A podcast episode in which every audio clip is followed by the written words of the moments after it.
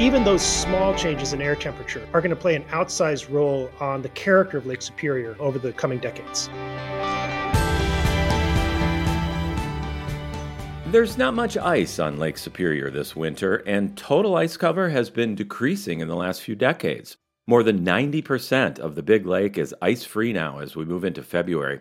And the historical average ice cover on Superior this time of year is 23%, compared with about 8% now. So, what's the outlook for the rest of this winter for ice cover? And what's behind the big trend toward less winter ice on the Big Lake?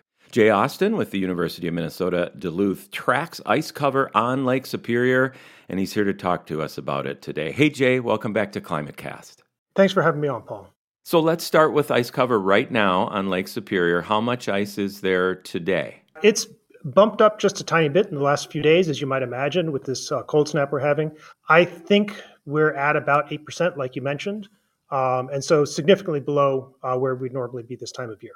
And you sent an interesting series of tweets a, a, few days ago about kind of your forecast for ice cover for the rest of the season. Um, what's your outlook for the rest of the winter and, and why?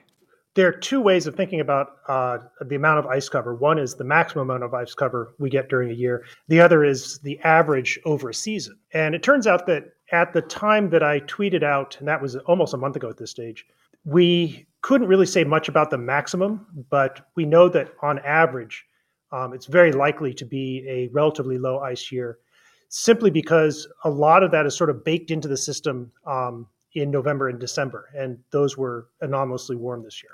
So, just how sensitive is ice cover on Lake Superior? I mean, what's the temperature difference between little ice on the lake and a completely ice covered lake? Ice cover on Lake Superior and on the other Great Lakes for that matter is really a strong function of the uh, the average air temperature over the course of the winter, which doesn't seem all that surprising. But the fact that it doesn't depend on whether we had a warm summer or a cold summer, it doesn't depend on whether it's windy or calm.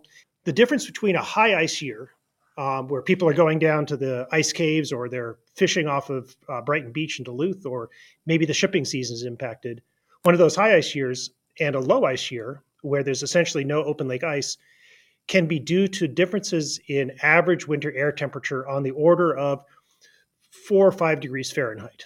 So, just very, very small differences in air temperature can lead to large differences in the ice response of the lake. And why does the amount of ice cover on Superior matter? What are the impacts there? There are a handful, a few sort of, societal ones I just mentioned, you know, tourism and and shipping and things like that. But ice also provides uh, coastal refuge um, for various species of fish that are laying their eggs.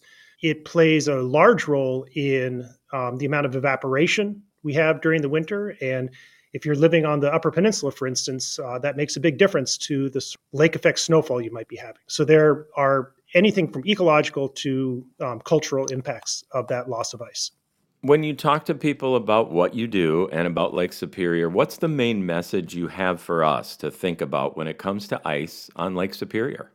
When we try to communicate climate change in the public sphere, the differences we talk about can sound really small, where it's going to be, you know, a degree or two degrees warmer Celsius by the end of the century. Here's a system where even those small changes in air temperature, um, especially during the winter, are going to play an outsized role on the character of Lake Superior um, over the coming decades. Jay Austin with the University of Minnesota Duluth, thanks for talking about Lake Superior ice on ClimateCast today. Thanks for having me on, Paul. That's ClimateCast. I'm MPR Chief Meteorologist Paul Huttner.